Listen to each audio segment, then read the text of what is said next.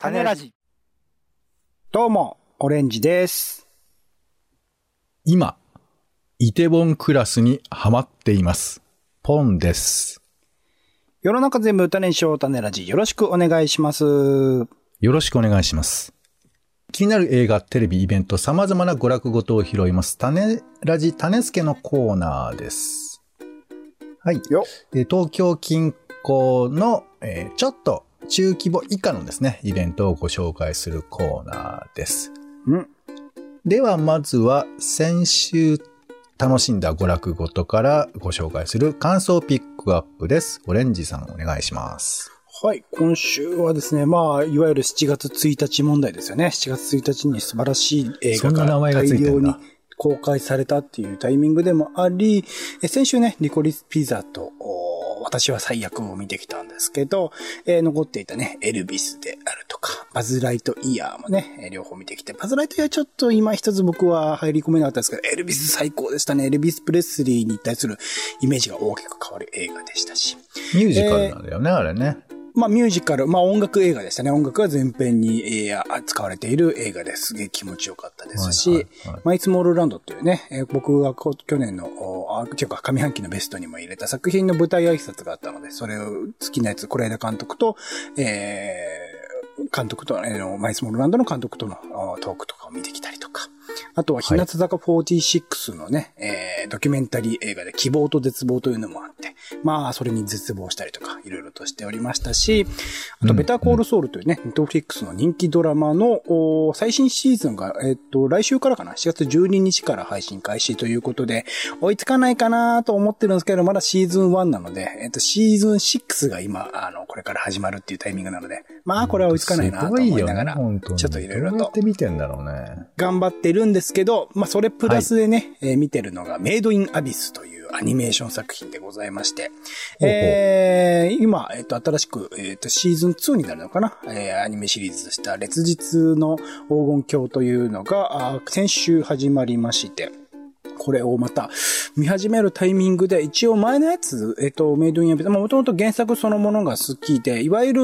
まあ、冒険探というか、過酷、まあ、どんどんどんどんでっけえ穴があって、その穴の中で深みにはまっていくと、その層によって、その生育環境とか、まあ、人体に悪影響を与えるような毒があったりとか、いろいろな状況が違ったりするっていうのを、どんどんどんどん奥深くに入っていく冒険ものになっているんですけど、まあ、その描写のね、エグさとかも含めて、なんでこんなのやるのとか、こんなの作るのみたいなことが多い作品ではあるんですが、まあ、今回新シリーズが始まるにあたって、まあ、前に見ていたあ過去シリーズ、あと映画版もあって、実は映画版、劇場版については、その前のシリーズの続きの話、で、その映画版の続きが今回のメイドインアビス烈日の根拠ということで、僕映画版見ずにこのアニメの新しいのを見始めて、なんだこのキャラクターはとか、どういう状況になってるのっていろいろハテナマークが浮かびながら見ていたんですけど、映画版でうまく保管されまして、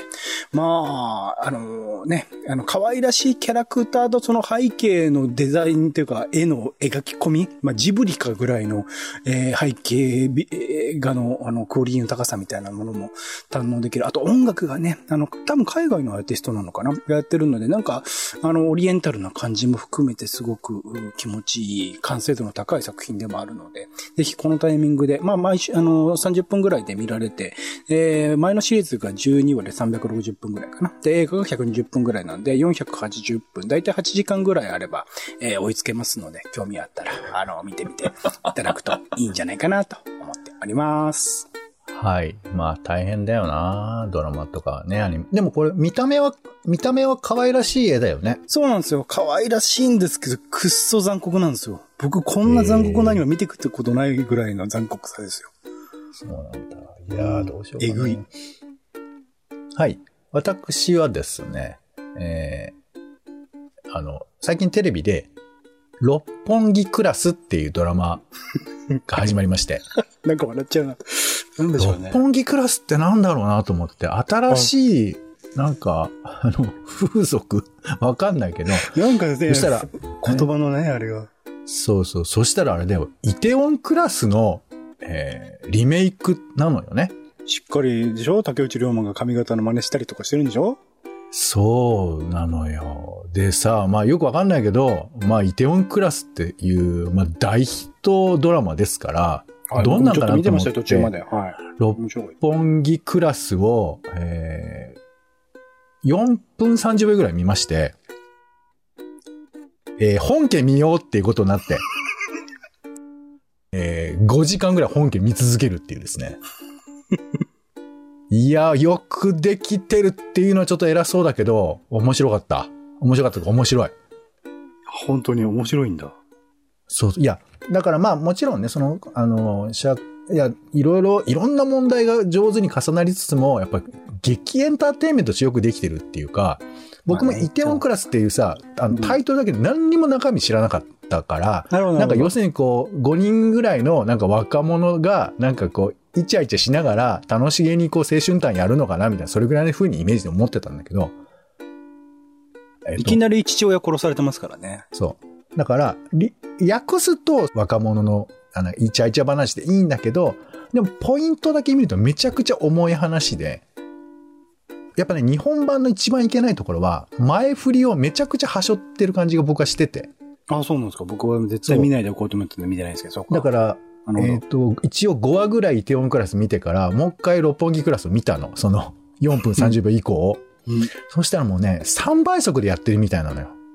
まあ、あの、元々のやつがね、めちゃくちゃ長いですからね。ずーっとやってるシリーズまあですからね、長いっつってもじ16話ぐらいなんですけど、うん。まあ、まあもちろんそういうこともあるんだけれど、なんかこう、か面白かったところをそぎ落として、あらすじだけ残ってるみたいな印象がちょっとあるかな。うん。日本ならではっていうところをこれから期待したいけど、俺は2話目以降見るのかね。あの、わかりませんけど。うん。はい。というイテウォンクラスと六本木クラス。あと、異世界おじさんっていう、えー、最近異世界ものってよくあるじゃないですか。アニメとかね、はいラノベとかで。それの、異世界ものの世界から戻ってきたおじさんが出てくる話なんですよ。すごいしんどい話に聞こえるけど大丈夫？いや、これがね、しんどい面もあるんだけれども、この人が、なんと異世界で使えた魔法が現実でも使えるの。うん、うん。だから、えーネットオークションで落札して、えー送料に2000円かかるっつって驚愕して、よしっつって、ワープでそっちに飛んでいって、直でもらってくるっていうそういうエピソードとか、はい。基本的に楽しい、えーアニメになってますんで、うんあとあの、セガファン、えーセガファンはぜひこれね、見ていただきたいということで、異世界おじさんを、えー今楽しんでおります。なるほど。はい。ちょっと長くなってごめんなさい。はい。では、えー今週の娯楽ごとに参りましょうか。まずは気になる新作映画です。オレンジさん、お願いします。はい。えーブルーアイランド憂鬱の島ということで、2022、えー7月16日からですね、公開です。香港の自由を求める戦いの歴史を描いた香港日本合作によるドキュメンタリーと、一国二制度の理念が蝕まれ、市民の自由が急速に失われつつある香港今ですね。20世紀後半には文化大革命などいろいろと事件に遭遇してきたと、そうした歴史を描いて、えーまあそういった、まあ圧、でも国からの圧力であるとか、中国からの圧力みたいなものから、まあずっと戦ってきた歴史みたいなものをドキュメンタリー、あとドラマもね、一部融合させて描いているものとして、すごく、あの、予告編を見て個人的にも楽しみにしていた作品でもありますので、えっ、と、これは、あー、見たいなと。えーあともう一個、えっ、と、同じタイミングぐらいに、もうちょっと後かな。えっ、と、時代革命かなっていう、香港のドキュメンタリー。こちらは僕は見たんですけど、こちらも合わせて多分公開されると思うので、えー今現在のね、香港につながる歴史みたいなものを知る上で、すごく大事な作品なんじゃないかなと思っております。はい。あと他にも、まあ、キングダム2ね、日本が誇る、まあ、アクション映画大作というところで、えー僕1見てないので2から見るっていうのもあれだなと思うんですけど、原作はすごい好きな作品ではあるので、気になっていますかね。うん。そんな感じですかね。はい。はい。ありがとうございます。私の方からは、えー、あなたがここにいてほしいという中国映画ですね。中国のソーシャルカルチャーサイト、ドゥーバンに投稿された実話をもとに、ある男女の10年にわたる愛を綴ったラブストーリーということで、まあ、ちょっと僕が厄介な気持ちなんですけど、やっぱ中国の映画をどう見るかっていうのは結構悩ましいところもあって。まあそれは別に偏見とかあるとかっていうこともありますけど、こう何かこう、オブラートに何か包み込みすぎてるところとかあるのかななんて思ったりするんですけど、まあそれはそれとして、中国の SNS ってどんな感じなんだろうっていうのを、まあちょっと知りたいなっていう気持ちで言えば、あの、こういう映画から知るっていうことが、まあ、一つかなと思うし、まあ、もしかしたら、その、何かしらの課題みたいなものもここに込められているのかな、なんてこともありつつも、まあ、見ると、なんか、あの、ラブ全面みたいなドラマでもあるのかなと思いますが、もちろん厳しい描写もなんかちらっと予告編では出てきたりするので、えー、そんな意味で、ま、中国を知るというね、意味で気になっております。はい、それからオレンジさんも挙げてましたが、えー、戦争と女の顔というね、作品があります。えー、もともとは戦争は女の顔をしていないというものが原案だそうですけれども、えー、こちらの作品が映画化されているみたいなので、こちらもチェックしたいなと思っております。はい。戦争と女の顔という作品ですね。では、気になる名画座行きましょう、オレンジさん。はい。今週の気になるメガザは、てけてけてけてけてん。早稲田松竹でございます。フレンチディスパッチとウエストサイドストーリーという、まあ間違いない。前者はウェス・アンダーソン監督、後者はスティーブン・スピルバーグ監督。まあ、た、共にね、構築されきった完成度がもうとんでもない、えー、二つの作品の組み合わせということで、まあ4時間見たらなかなか疲れてしまうんじゃないかなと思いますけれども、7月16日から22日見見てない人はね、これは見逃す手はならん作品だと思いますので、ぜひチェックしてみてください。はい。フレンチディスパッチはあれだね。なんかベストにもお姉さん選んでらっしゃいましたね。僕はウェス・アンダーソン大好きなんでね。はい。入れてましたね。はい。ありがとうございます。では気になる家映画です。お家で楽しめる映画放送をご紹介していますが、今回は7月17日日曜日ですね。えー、午前0時59分から放送されます。The Rolling Stones Let's Spend the Night Together Together って書いてますね。はい。という作品ですね。今年で結成60年を迎えるローリングストーンズ。世界的ロックバンドは1981年に行った全米ツアーの迫力のステージを20台のカメラと空中撮影を駆使して、1981年なんですごいね、えー、収録したドキュメンタリーということだそうです。はい。まあ、ローリングストーンズもまあ、ビートルズに並ぶすごいバンドなんだけど、僕あんまり知らないのよね。知らないんだけど、まあでもバンドのドキュメンタリーって大体感動するってあるから、まあ、ちょっとな、なんかなんですけど、えー、見ようかなと思っております。ザ・ローリング・ストーンズの Let's Spend the Night Together でした。はい。では気になるテレビ参りましょう。まず一つ目です。えー、ちょっと私、ポンサイドの、えー、年いった人が気になるとこかな。題名のない音楽会という、番組がありますけども、こちらで、マジンガー Z とかゴレンジャーの曲を作っていた、えー、渡辺中明さんという方の作曲者の追悼特集が7月16日に放送されることになりました。はい。まあ、昔の特撮ものとかアニメがお好きな方は渡辺先生の曲は知らずと聴いていたかなというふうに思います。あの、ゴレンジャーのバンバラバンバンバンみたいなところとかは、えー、割と彼の独特な、えー、サウンドの一要素になっているのかなというふうに思ったりしますし、最近本当にね、つい前回のシリーズの機械戦隊全開じゃっていう曲にも参加されてたんですって。で、NHK の番組とかでもつい最近出てたんだよね。だから、なんかこの前までお顔見てたのにというふうな印象もあったりしますが、はい、96歳で亡くなった、が亡くな亡くなられたそうですが、まあ、そんな追悼企画が題名のない音楽会7月16日に放送されます。そして、えー、浅草好きは気になるというところで、えー、ドキュメント72時間、浅草演芸場、人生は笑いと共にということで、浅草にある老舗の演芸場での、まあ、72時間ですね。舞台裏含めて3日間、どんな風な人たちが。まあだから演者の方も気になりますけど、お客さんがどんな風なのかなっていうのがやっぱり気になるところですよね。はい。こちらが7月15日金曜日22時45分から NHK 総合で放送されます。はい。では、うん、えー、続いて気になる本ですね。書店で気になった本をご紹介ということで、今回は、うん小話。世界一楽しくて真面目でちょっと臭い授業。はい。と、うん、いうことで、あのーまあ、近年の、うんこドリルの、まあ、快進撃はオレンジさんもご存知かと思いますけど、あれですよね、あの、人を怒らせる技術の人がやったんですよね、あれ確かね。ヒモンヤ教授のやつ。はい。そうそうそう。まあまあ、あの企画としての鋭さもなかなかですけど、やっぱり子供たちのうんこに対する興味というのがすごいなというふうに思いまして、今でも Amazon のランキング上位とかにありますけど、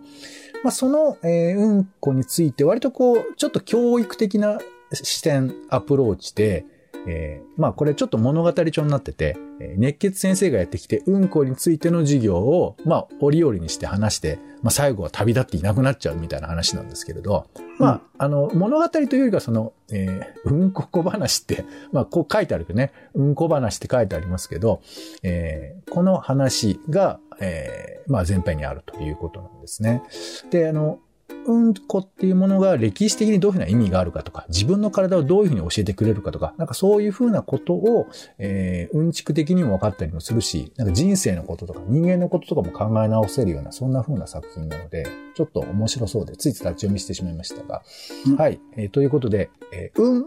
こ話。うんはカタカナですね。うんこ話。世界一楽しくて真面目でちょっと臭い授業。集英社から発売されています。はい。では気になるイベント参りましょう。オレンジさんお願いします。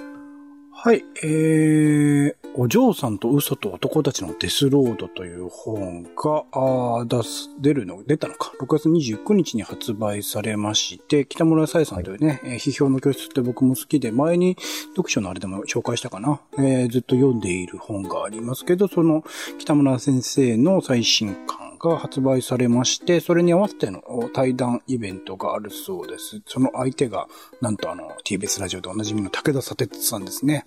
えー、街図面をけ、街図も削り取れというう本を去年かな、出されているお二人のトーク、マンスプレーニングであるとか男性優位主義みたいなものについて、あのーいろいろと語り合っていたら、ああ語り合う時間ということですので、ちょっと見てみたいなと思っております。7月13日の19時からオンラインで、え見られるそうです。アーカイブもあるのでね、後から見ることもできるかな。でも、販売終了が7月13日の18時なのでご注意ください。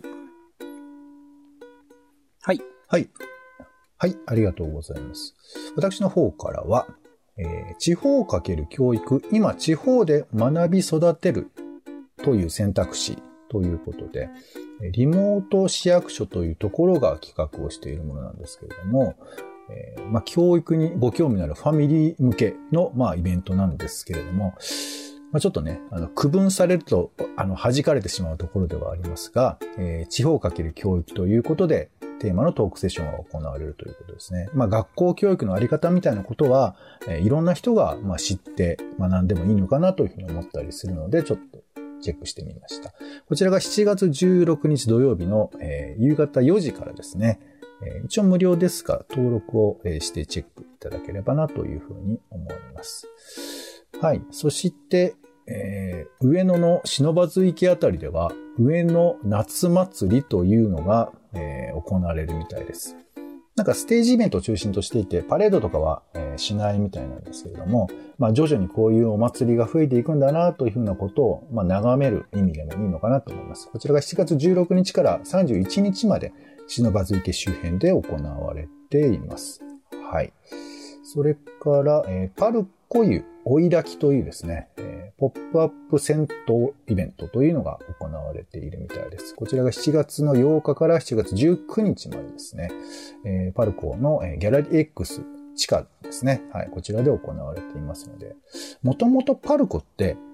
イタリア語で公園っていう言葉なんですって。うんですから人々が集まる場所みたいなね、新たなものを生み出す場所としての公園。それがまあパルコということだそうですが、はい、そこでの入浴施設ってどんな感じになるんでしょうか。まあ、今回は追い炊きということだそうですよ。はい、では続いて気になる展示参りましょう、オレンジさん。はい。東京アーツスペースレジデンス2022成果発表展。水路から、ああ、これはやばいでいいのかなえー、空へというところで、えー、東京アーツスペース本郷、僕すごい好きなスペースで本郷でね、現代アート作品とか、まあ若手のアーティストの作品を、まあ各回ごと2、3、4回まであるのかな。各回ごと1、2、3、4回それぞれで違う作品を展示したりしたりして、すごく新しい作家との出会いの場所として好きな場所なんですけど、こちらがレジデンスプログラムクリエーション、クリエイターインレジデンスというものをやっていて、東京とか海外の派遣先を舞台に、えー、いろいろね、アート作品、アーティストの方々、クリエイターの方々への滞在制作の機会を提供してきたと。で、今年また新たに、えっと、2021年度4人のアーティストの方、えー、上村洋一さんという方、黒田大輔さんという方、えー、前谷海さんかな、ルーベンデルスさんという方、まあ4人の方々の作品が展示されるということで、全然僕前情報なく、わからないですけど、それぞれのね、回ごとの展示ということで、ある程度まとまりがあるところでありますので、ちょっと、新しいまた出会いとして、あの、見に行きたいなと思っております。7月9日、もうすでに始まっておりますから、8月14日まで基本的に観覧料は無料となっております。はい、ありがとうございます。私の方からは、特別展、化石ハンター展、ゴビ砂漠の恐竜とヒマラヤの超大型銃ということで、国立科学博物館で行われる展示ですね。ロイ・チャップマン・アンドリュースってオリンさん知ってますか？わかんないです。わかんないよね。アメリカの探検家で博物学者だそうなんですよ。20世紀初頭にゴビ砂漠とかモンゴルとか中国の探検でまあおなじみの方らしいんですけれど、まあちょっとウィキペディア情報によると、インディアナ・ジョーンズのモデルの一人と言われてるんですって。うーん。そうそう。まあだからこの人の、まあいい面悪い面両方あるのかもまあ知りませんけれども、まあその人にフューチャーした。まあそれが化石ハンターということなんでしょうね。ということで、まあいろんな展示が行われて、彼が発掘した骨の標本の複製などが出てきたり、あとね、チベットケサイっていう、えー、まあサイなのかな？サイっぽいやつですけど、これのね、全身骨格生体モデルっていうのが世界初公開されるそうですよ。だ巨大なイがドーンと見れるってことですよね。いや、どういう、なんかチベットにはもしかしたら何かがあるんじゃないかってね。アウトオブチベットってどういうことなのかな。なんかそういうキーワードがあったりしますけど、うん、まあとにかくロマンが溢れる展示になっているかと思いますし、恐竜好きのチルドレンたちはぜひ行っていただきたいなということで、うん、はい、私もその一人ですが、7月16日から10月10日まで開催されております。化石ハンター展ゴビ砂漠の恐竜とヒマラヤの超大型銃という展示ですね。はい。えー、あともう一つ、えー、特別展水の形、源平合戦図から源平合戦図から千住博の滝までということで、えー、様々なね、水がテーマに、まあ、なりがちな日本ですけども、その中で、まあ、水墨画だとか様々な、え、水をモチーフとした作品を時代ジャンル問わず集めるということで、まあ、非常に夏にふさわしい展示かなというふうに思います。で、さらに今回は、えー、今、まあちょっと源平ブームがやってきているわけですが、その中に合わせた、まあ作品がいくつか紹介されるということなので、まあ涼しげな展示でありつつも、えー、あ、今の平家ってこうなんだな、源平ってこうなんだなっていうのもちょっと覗き見できるということで、はい、そちらの方の展示が、えー、山種美術館、えー、渋谷区広尾ですね、そちらで、えー、開催されております。7月9日から9月25日まで、行っておりますので、こちらの方もチェックしてみてください。はい。ということで、娯楽計画立てていただきたい試すケは以上でございます。紹介したイベントの時間や料金、会期などは公式サイトでチェックいただくと安心かと思いますので、よろしくお願いいたします。こぼれた情報は、えー、種ラジのサイトにも載っていますので、そちらの方もチェックをしてみてください。ということで、終わりましょう。種助でした。お相手は、えー、メイドインアビス、僕もね、過去チャレンジしたことあるんですけど、止まってるんですよね。やっぱり一番最初から見た方がいいんだよね、多分ね。はい、頑張りたいと思います。ポンと。オレンジでした。種ラジ、また。